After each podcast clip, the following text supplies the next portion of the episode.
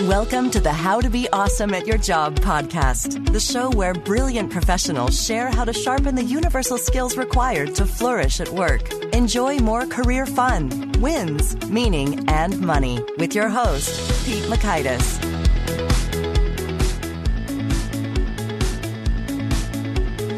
All right. Well, I think we're going to have some real fun with this guest, and it is someone whose voice you might recognize. It's ABC's news anchor, Dan Harris, and he's recently discovered a little something, something that can improve your ability to get control over your own head and uh, perform even better in a number of situations. So you're going to learn one, Dan's wild story of how he came to discover meditation and its benefits, which includes a panic attack on national television. Two, the key question to rein in suboptimal brain ruminations. And three, the meditation dose required to see substantial benefits. So if you want to check out the show notes, the transcripts, links to items mentioned, you'll find that over at awesomeatyourjob.com slash ep44. Here's a bit about Dan. Dan Harris is the author of the number one New York Times bestseller, 10% Happier, the co-creator of the 10% Happier meditation for fidgety skeptics app, and the host of the podcast 10% Happier with Dan Harris. He is also co-anchor for ABC News' Nightline and for the weekend edition of Good Morning America. He has been at ABC News for 15 years, receiving Murrow and Emmy awards for his reporting. Prior to joining ABC, he was in local news in Boston and Maine. He grew up outside of Boston and currently lives with his wife, Bianca, and son, Alexander, in New York City. So thanks to Dan for taking the time to share his goodies with us. And thanks to our sponsors. Check them out. It's a trying time that challenges all of our basic assumptions. However, one thing that brings us all together is our common humanity. Now more than ever, teams must come together and work together to solve big challenges.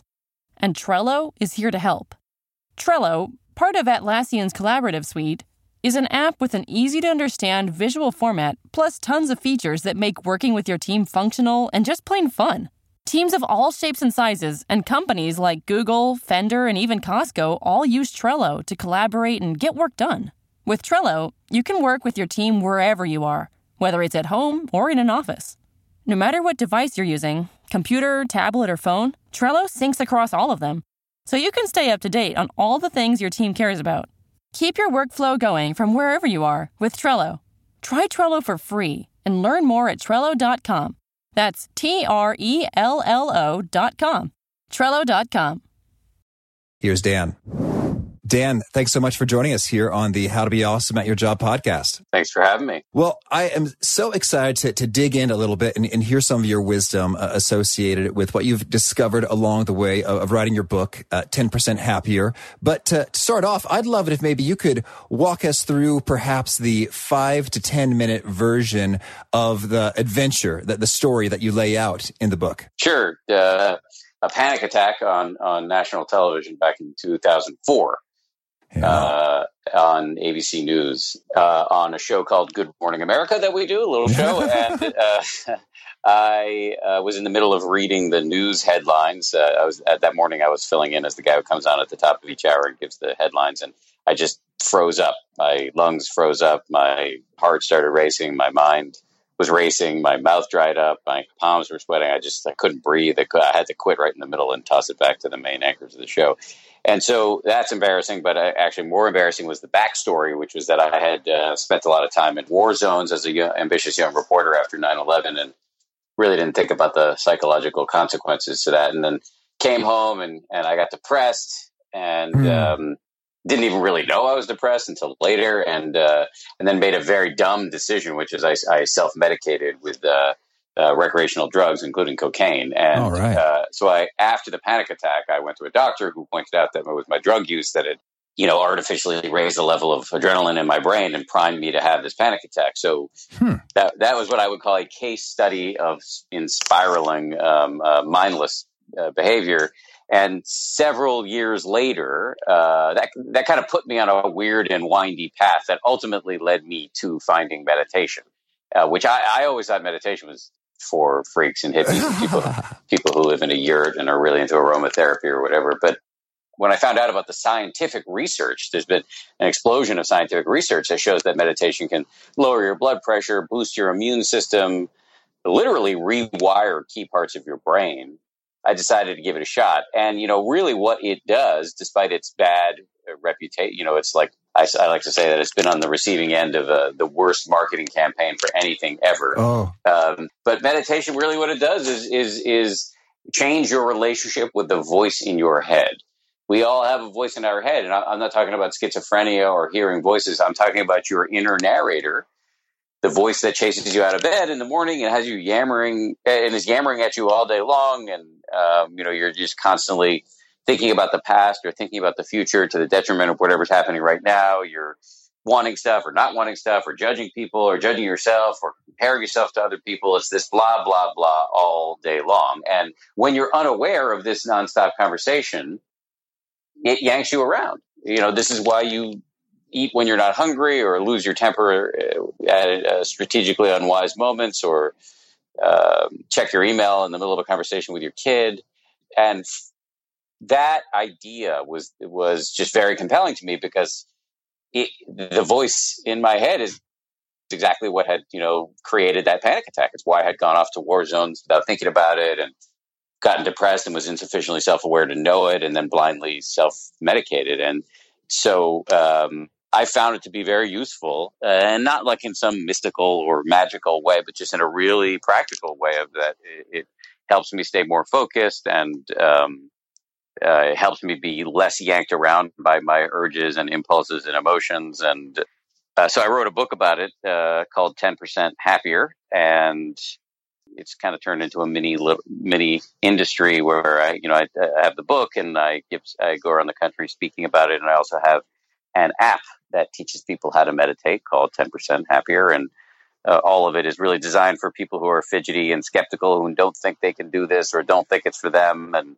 um, I, I uh, am out to show that you can. Well, that's fun, and and thanks so much for developing the stuff and, and, putting it out there. And I think that we're we're a great fit here because it sounds like you know you were absolutely were ambitious, hard charging motivated, kind of a professional. And we've got many such listeners here who fall in that boat and may have similar thoughts to meditation. And I don't know about that. So could you maybe uh, paint the picture for what was going on with that voice inside your head before? And then what encounters did you have that, that changed your mind to, to take on this practice? And, and now what's the voice in your head like today? Yeah. So the, so I was raised, my, my father's you know, a very ambitious, uh, successful academic physician at, at, at Harvard, actually. And uh, he had an expression that I really took to heart, which was the price of security is insecurity. Hmm. So, you know, I come from a family that where worrying is venerated. And hmm. um, I, that was my MO for a long time. Um, and I, I, arrived at ABC News at, at age 28, so 16 uh, years ago, and I, I know, was very young to be doing this kind of work, and I was working with Peter Jennings, Diane Sawyer, and Barbara Walters, and I just, I was basically a workaholic. I just threw myself into the job, and I had this constant anxiety loop of, of like, you know, how good was my last story? What's uh, my ah. next story going to be? Okay. Uh, what's, you know, who's getting a story that I want? What's my relationship with the bosses right now? Blah, blah, blah, all the time. And so now I've been meditating for seven years and I still believe the price of security is insecurity.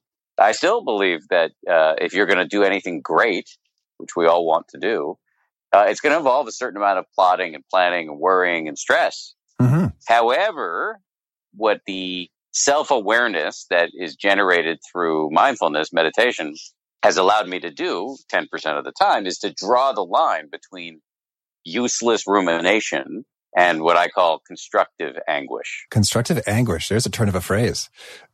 we spend a lot of time. I, I, think worrying is necessary, but I think that uh, we waste a lot of energy worrying when we don't need to. And I'll just give you one little tip that was given to me by my meditation teacher. Actually, he was one one in a, in a talk one day. He was saying something about you know how worrying is a waste of energy, and I was like, well, wait a minute. If I let's just say for example, I have a flight to miss uh, to, that I need to take to go home. If I miss that flight, that's going to create a lot of problems for me. Yeah. So am I am I wrong not to worry about it? He's like, absolutely fine. I get it. That is something to worry about, uh, on, I guess. But he's like, on the 17th time that you find yourself running through all the awful ramifications of missing that flight, maybe ask yourself one simple question. Is this useful? That is very good advice because if you can figure out when to cut short your worrying and move your attention onto more constructive areas, you will be much more uh, you'll have much more energy and you will be much more resilient than those against whom you are competing. Oh, I love it. So now, is this useful? Is a powerful question. And so I'm imagining then you might say, no, it's not useful, but I can't help myself. Is, is that what you're saying? Is the meditation kind of gives you that kind of power, that mental muscle to, to quiet it and put it in its place when you realize it isn't serving you? I think what meditation does is help you wake up to the fact that you're going down the rabbit hole with useless uh, hand wringing over something like a flight. Like you just wake up from the dream, the the nightmare, the internal mm-hmm. hell you're creating for yourself uh, with all of these sort of like, oh, I'm going to miss this flight, and then I'm going to be tired when I go into the job tomorrow, and then I'm gonna then I'm gonna get fired, and then I'm gonna be living on the street. It's like yeah. we we just the that's the way our minds work. We just flash onto this horrible future because of some potential bad thing. We create these alternate universes in our, and, and we're not even aware of it. So what meditation does first is just wake you up to a thunderously obvious fact, which is you have a mind and are thinking and that these thoughts aren't necessarily connected to reality. And so that you should, you, you have the ability to step out of the traffic of your own mind and just to view what's happening with some non-judgmental remove. So in the moment when I'm worrying too much about a, missing a flight, what meditation, the first thing meditation helps me do is see that it's happening, wake up from this little dream I'm in or nightmare that I'm in, and then ask the question, all right, is this useful? Have I thought this through every possible way? Do I have a plan, a contingency plan, a plan C? Um, and should I move on to like maybe getting some work done or enjoying uh, this coffee I'm drinking or any number of other things that would be a better use of my time? So th- that's the first thing it does. But then you you uh, you correctly raised the issue of like, okay, what if you can't stop worrying? M- meditation is not thought control or mind mm. control. Uh, you you can't. You, we don't actually. This is one of the mysteries of the universe. We don't actually know where our thoughts and emotions come from. They come out of a void. Um, mm. So I don't think you can control what happens next. What you can do is be more awake so that when it starts again, you can you can say what Ronald Reagan said to Walter Mondale in the presidential debate in 1984. There you go again. And, and you don't have to bite the hook and act on it every time the moron in your head offers up a terrible suggestion. Okay. So, well, that sounds very appealing to have less entertaining of the moron in my head. So could you also walk us through a little bit of the, the neuroscience uh, research associated with the benefits? And you, you recently tweeted that, that they're bringing some more meditative practices into the army. What are the results that are popping up there? Yeah. So I don't know if I can cite this with a thousand percent accuracy. So just let me Oh, sure. Uh, so just take what I say with a grain of salt. But the neuroscience is really interesting. Before I go into it, because it's actually really interesting, I just want to uh, give you one more caveat, which is that it's really it's in its early stages, and so I think what we can safely say is that it's it strongly suggests some really tantalizing benefits, but um, you know we, it's going to it's in danger at times of being overly hyped by people like me. So I just want to be clear. Okay, so having said that, it's actually really awesome. All so right. just as just as one example, um, in 2011 at Harvard, they took people who never meditated before, right, total civilians, and um, they scanned their brains, and then they for eight weeks they had them do a little bit of meditation every day, and then at the end of the eight weeks they scanned their brains again. And what they found is that uh, the areas of the brain associated with uh, self awareness and compassion, the gray matter literally grew Hmm. And in the area of the brain associated with stress, the gray matter literally shrank. That's good. So uh, studies like this uh, have have resulted in meditation being adopted in some very strange places, like corporate, you know, corporate headquarters of you know Google, Twitter, Aetna, Procter and Gamble, General Mills. A lot of entertainers are doing it. The lead singer of Weezer, Katy Perry, Lena Dunham, Fifty Cent. Uh, as I like to point out, that dude got shot nine times. I believe he deserves some peace of mind. Uh, it's also being done, um, embraced in a big way in the medical community. Uh, the legal community, the athletic community. Novak Djokovic, who just had a tough Wimbledon, but he, he's a, he's a big meditator. Seattle Seahawks, uh, the Red Sox, lots of teams are really adopting mindfulness and meditation. And then finally, as you mentioned, the U.S. military, where I just did a podcast interview with a major general uh, and a neuroscientist who are working together, and they've been studying what happens when you teach troops to meditate. Um, and what they found is that their attentional capacity, their ability to focus on what's happening, even in situations of high stress, goes up. Now, that may just sound very technical, like, oh, well, so they're better able to focus on um, whatever they're doing. Okay, well, that's good. I guess we want our soldiers to be focused. But actually, your level of focus is associated with like lots of things, like your emotional reactivity and your overall resiliency and well being. And so that's really important because we don't want troops who are popping off and firing at people in a, right. uh, you know, in a in a sensitive uh, insurgency situation. We want them uh, to be very uh, uh, mindful and and uh, effective, and we also want them to be resilient when they come home and less prone to the scourge of PTSD. And so we're at a situation now. This major general said where we may end up in the not too distant future with a U.S. Army where meditation is part of basic training. Oh, that's quotable. Boom. I- exciting stuff. So, so can we maybe dig into the nuts and bolts a little bit here with the, the research there? You know, what's kind of the effective dosage and brass tacks? What are you doing when you're meditating? What exactly is that practice looking like? Let me start with the first here's another caveat just briefly that uh, the word meditation is a bit like the word sports so it describes okay. a whole range of activities but when i talk about meditation i'm talking about mindfulness meditation which is the okay. kind of meditation that has been studied the most in the labs and it is derived from buddhism but has been thoroughly stripped of any of its um, religious jargon or metaphysical claims mm-hmm. um, so it's very thoroughly secularized and uh, it's really simple, as you're about to see. It's got three for beginners. The first three steps are one to sit comfortably. You don't have to sit with a you know like cross-legged or anything like that. I sit in a chair, and many many people close their eyes. Although some you don't have to. You can like leave them open a little bit if that's easier. Um, and then the second step is to just bring your full attention to the feeling of your breath wherever you know you feel it coming in and going out. You pick a spot wherever it's most prominent. Usually it's your nose or your chest or your belly, and you're just feeling your breath coming in and going out. And then the third step, this is the key. This is the thing most people ignore, but this is the key. As soon as you try to do this, your mind's going to go nuts. You're going to start thinking about what am I going to have for lunch? Why did I say that dumb thing to my boss? Why did Dances with Wolves beat Goodfellas for Best Picture in 1991? Where did gerbils run wild? Whatever. It's just you're just going to go crazy. And the whole game is to notice when you've become distracted and to start again and again and again and again and again. And that is a bicep curl for your brain. And this is what shows up on the brain scans.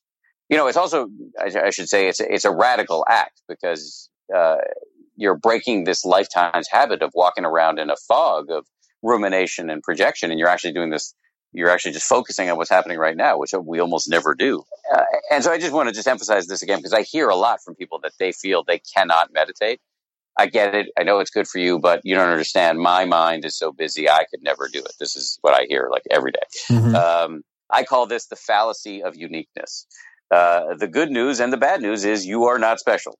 Welcome to the human condition. Everybody's mind is crazy. If it weren't that way, we wouldn't need uh, meditation. Uh, the goal is not to clear your mind. That is impossible unless you're enlightened or dead. The goal is to focus your mind for nanoseconds at a time. And then every time you get lost, you start again and again and again. And this I find when I tell people is hugely liberating and encouraging for people that the meditation is not about reaching some special state. It's about feeling whatever you're feeling right now without getting carried away by it. That's what you're learning over time is just to see again, it's nothing magical. It's nothing mystical. It's just you're, you're building this telescope that goes inside where you're able to just see what your body and mind are doing at any given moment so that you aren't at the mercy of the malevolent puppeteer of your ego. And instead you're making, you're able to respond wisely to the things that are happening instead of reacting blindly. And that's exactly what I didn't do when I went off to war zones and got depressed about it. I, I reacted blindly to all this stuff and, and it blew up in my face. And then responding wisely would have prevented the whole cycle. Okay. Well, so uh, those are some great images there, building a telescope, and that gives you extra ability to see and, and observe. And, and so that sounds great. Those three steps, very easy and manageable. And just how much of practicing these three steps does the research suggest we need to do to, to really start seeing that gray matter increase or realizing those benefits? I was sitting with a neuroscientist yesterday um, who I asked this question to, and it, it's hard to answer, but there have been studies that have shown effects with as as, as uh, little as eight minutes a day. Hmm. Uh, another neuroscientist I've consulted about this uh, said that she she believes, based on her results, uh, this is the one who works with the army. She believes that uh, it's around twelve minutes a day. What I tell people is you should start with five to ten minutes a day, and then go from there. And I think that if you did five to ten minutes a day of meditation, you would derive a lot of the aforementioned benefits. I mean, I think more is better, but we don't often we don't have time. Actually, uh, this guy I was sitting with yesterday is really interesting. He's he's really his name is Dr. Richard Davidson, and he's a neuroscientist at the University of Wisconsin, and he's the pioneer, the guy, the first guy who really started peering into the brains of meditators. And one thing he does when he does studies now of you know people who've never meditated before is he asks, "What is the most you could commit to doing, but you would do it every day?" So is it 30 seconds? Mm. Is it five seconds? Is it two minutes? And then start from there. But that there's a real power to the dailiness of it, this daily collision with the, what I had said before, the moron in your head that allows you to just resist when the voice in your head says, Oh yeah, you should eat that 48th cookie or you, you should say the, thing that's going to ruin the next two days of your marriage or whatever. Mm-hmm. Um, and that's where the rubber hits the road. That's where that's the benefit here. Um, so I, I, think I think that kind of answers the question. I hope. Oh yes. Uh, well, so now I'm wondering a little bit about kind of pro tips in terms of you got the three basic steps and and the dosage there. Any thoughts in terms of uh, time of day or meditation cushions or gear or where do you come out on all those matters? I mean, look, you can get the gear, the cushions if you want. Um, I'm not anti cushions or whatever, but you know you don't need it. Um, in terms of time of day, sometimes people are advised to do it first thing in the morning, but I'm worried about that. I, I actually think if you're not a morning person, don't don't do it in the morning. Do it wherever is maximally convenient for you, where you think you're going to be able to create an abiding habit, where it fits into your day most seamlessly. Habit creation is really tough.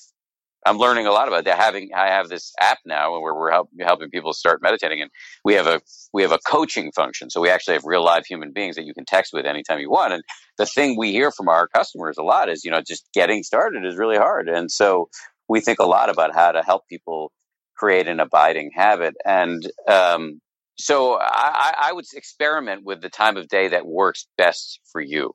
Uh, another pro tip is that getting started should be cheap or free. Mm. Um, I don't think you need to spend this needs to be expensive. I don't think it should be stressful. Okay. Um, so the, in terms of getting started, I would say there are a couple of options. Uh, one is, you know, there are free mindfulness meditation instructions up on the web all over the place. Good ones. Two two good places to go would be uh, the website for UCLA. Uh, um, they have a a place called the Mindful Awareness Research Center. So it's a a bunch of scientists, um, and they have some very simple secular meditation instructions up there that I like. Also, there's a meditation teacher by the name of Sharon Salzberg, who's a really good friend of mine, mm-hmm. um, and she has free meditation uh, instructions up on her site. Uh, and then, like, uh, there are a bunch of really good meditation apps, um, uh, including 10% Happier. But there, we have a lot of friends who also do, who also have apps, and um, and most of them, you know, are, we we have, and all of them have, you know, free trials. So for us, for example, if you know you get seven days free, and uh, if you like us, you can get a subscription.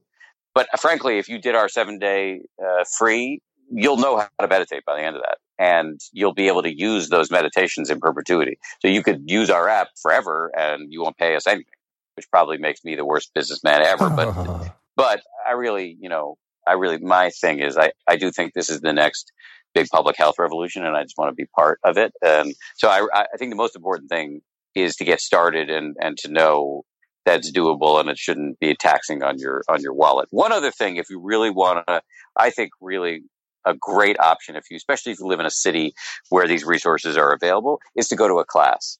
Um, I think being in the presence of other people who are trying this and having access to a teacher who you can ask questions of is really useful.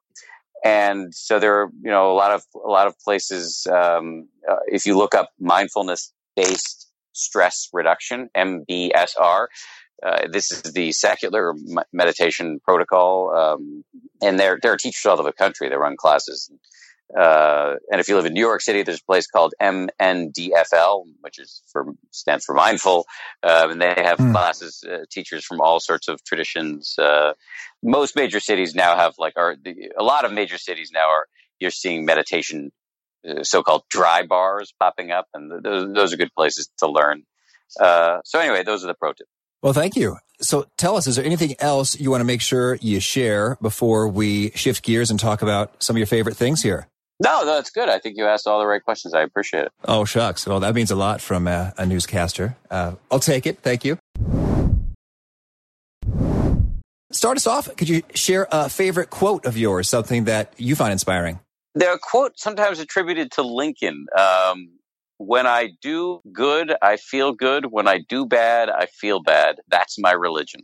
I like that. You know, compassion is an undervalued thing in our society, either because people feel like it's an empty bromide or because we're lectured about it by religious leaders who then turn out to be corrupt, mm. or because, I don't know, we feel like it may not be applicable in our daily lives, uh, in our competitive jobs, et cetera, et cetera. But actually, there's a very self interested case for not being a jerk. And that oh, is that it feels, feels bad to be a jerk, whether you're aware of it or not. Even if you're unself aware, and you're being a jerk, um, it's you will affect your mood. Um, and so the religion that uh, Abraham Lincoln lays out, I think, is a really good way to live your life. Oh, thank you. And how about a, a favorite study or piece of research you find yourself point to often? Well, I, I the, the, the, Harvard one I like a lot, uh, but there's another one that was done at Yale uh, that took people long term meditators and they um, looked at their brains and they found that so for most of us, we have a part of our brain, uh, sort of an interconnected set of brain regions uh, known as the default mode. So it's our default mode when we're like thinking about ourselves or thinking about the future, thinking about the past. We're just like our mind is wandering. So we we live a lot of our life in the in the in our default mode, or with our mind mind wandering. It's actually been, as a side note, there was another study uh, that shows that when your mind is wandering, you're actually less happy than when you are right. than, you, than you are when you're focused. And what this study at Yale found is that uh, meditators uh, they have a different default mode. That actually, when they're meditating, the default mode goes quiet, and that actually their default modes are quiet even when they're not meditating. Hmm. These are again long ter- longer term meditators, but I think this is available to any of us who just start a habit over time the the amount of mind wandering you do, the amount of sort of senseless rumination that you're doing will go down and you'll be showing up for your actual life. Oh, that sounds very appealing. Uh, and how about a favorite book? There's a book I really the book that to me that started me that really got me interested in meditation was a book called Going to Pieces Without Falling Apart by a shrink in New York City, Dr. Mark Epstein who writes about the overlap between psychology and Buddhism. And he does it in a very sort of non froofy, science based, clinically based uh, perspective from a really smart guy. So that that actually was the the book that was a big turnaround for, for me personally in my path that helped me see that this this meditation thing that I had always written off as ridiculous actually could be useful. Mm, okay. And how about a, a favorite tool, whether it's a hardware, software, or gadget, something that just makes you more effective? My wife just got me uh, an iPad Pro with a keyboard that actually has been much easier to lug around than my uh, laptop, and I found it that it's really been extremely useful. Okay, and and how about a favorite habit? I might know what you're going to say to this one. Uh, yeah, I mean, obviously, meditation is the it's, it's number one. Yeah, but I would say, you know, I mean, I have an 18 month old kid, and um, I walked into the apartment uh, a little while ago after lunch, and I have a, a, bunch of things to do. But my kid was sitting in the stroller, getting ready to go out with his nanny because his parents are off at work, and I was just popping in for a second. And I had a pivot point there of like, okay, I could either kiss the baby and just go to work, or I could bring him out of the stroller and keep the ball around with him for a little bit. And my habit is when you have a chance to play with your kid, play with your kid. And catch up on the other crap later. And uh, so, I, time with your kid is always time well spent. I've found as a new dad. Um, so that's one habit. The other habit that I think may be more applicable to everybody because not everybody has kids or not everybody has little kids. So I live in New York City, and there are a lot of homeless people. Um, every mm-hmm. every you know when I walk to work, I pass a lot of homeless people, and it was pointed out to me by uh, one of my teachers that like you know ignoring them, which is what we all do. Mm. It actually takes a psychic toll. Actually, right. if you're aware enough of what's happening in the moment when you ignore a homeless person, it doesn't feel good. Yes. Uh, and so, so I started getting uh, ones out of the bank, like 200 ones at once, and carrying them around with me. Just as an aside, with the first time I went in to do that, the teller, oh, I was like, "Hey, always. can I, can I, can I have 200 ones?" And he looked at me and said, "You partying tonight?" Yeah. So he thought I was going to a strip club. I've gotten that um, before as well. so, oh, so do you do this thing with the ones? Well, I mean, I, whenever I've had occasion to get a lot of ones, whether it's for homeless folks or just a lot of people try to split a tab coming up soon, uh, everyone just uh, infers naughty things about me. yes, yes. So uh, he thought some naughty things about me, which is funny. but um, so we, my wife and I, now you know we have a couple stacks of ones laying around the house, and we've just always filled our wallet with them. And then you know my habit is I just hand them out on the way to work, and you'll notice that you'll have thoughts like you know does this is this person going to just use them for drugs or what are they going to do with it? But like I just keep coming down to a I know they need it more than I do. Right. And B, it feels better to give something away. There's a little dopamine hit associated with that than it does to ignore them. And uh, so it's a, I found a very life enhancing habit. Oh, thank you. And, and how about a, favorite nugget from your your work that's that really seems to be resonating with folks? Whether it's a you know a quick quote or or sentence that seems to get retweeted or Kindle book highlighted a lot. The thing that I say in the book that people seem to latch onto the most was actually not my idea, mm. but is, and it was mentioned earlier in this conversation, which is that meditation gives you the ability to respond, not react, to respond wisely to things instead of reacting blindly. We're just yanked around. We're led around uh, by our nose, uh, by our internal narrator, by the voice in our head. And that means we're just popping off in response to things. We're very infrequently thoughtful about, you know, anger comes up and we just act on it and what meditation does is allow you to uh, have like an internal meteorologist that can see the storm coming before, you know, it makes landfall and you do something stupid. Or you can catch it earlier than you might. And look, uh, to quote a friend of mine, you know, cutting down on the half life of anger is incredibly important. Like the difference between the amount of damage you can do in two minutes of anger versus an hour of anger is incalculable. And mm. having this practice in my life that helps me catch it uh, earlier is just you know really really useful. Oh, thank you. And, and what would be the best place you'd like to point people to if they want to learn more about this stuff and you? Uh, well, yeah, I mean, it's a little self promotional, but the, the app. Oh, no. Take the it. app is, uh, is, you know, really a big focus of mine now. It's right now available on iTunes or in the App Store. Or if you don't have a, if you have an Android phone, you can get a version through 10percenthappier.com. We'll get an Android version up soon. We're very young company and uh, still working on uh, lots of lots of things. But uh, you know, so what we have up there is really proto uh, in the prototype uh, phase. But we're really excited about it, and would love feedback. And anybody who wants to tell me anything, uh, you can hit me on Twitter at Dan B Harris, and just I, I, I actually read all those comments. Oh, thank you. And do you have a, a favorite challenge or, or, parting thought, call to action for those seeking to be more awesome at their jobs? You know, look on the meditation thing. What I would say is, you challenge yourself to just a week. Can you do this every day? Now we can help you with that challenge on the app, or you, if you don't want to download an app, you just want to tell yourself you're going to do it. Just say, I'm going to do some increment, a short increment every day for a week. And what happens? I know very few people. I know, you know, a lot of people starting and fall off the wagon. I don't know anybody who's done it you know, given it a consistent shot and said, yeah, this is crap. Okay. That'll do it. Well, Dan, thanks so much. This has been a real treat, and I wish you tons of luck and that you become 10% happier or even more as you keep on chugging through this. I, I believe the 10% compounds annually. Oh, that's nice. Perfect. Thank you. Thank you. Thanks again to Dan for sharing those insights, and thanks to our sponsors. Check them out. Okay. A couple minutes a day, bringing some attention back and back and back. A bicep curl for the brain.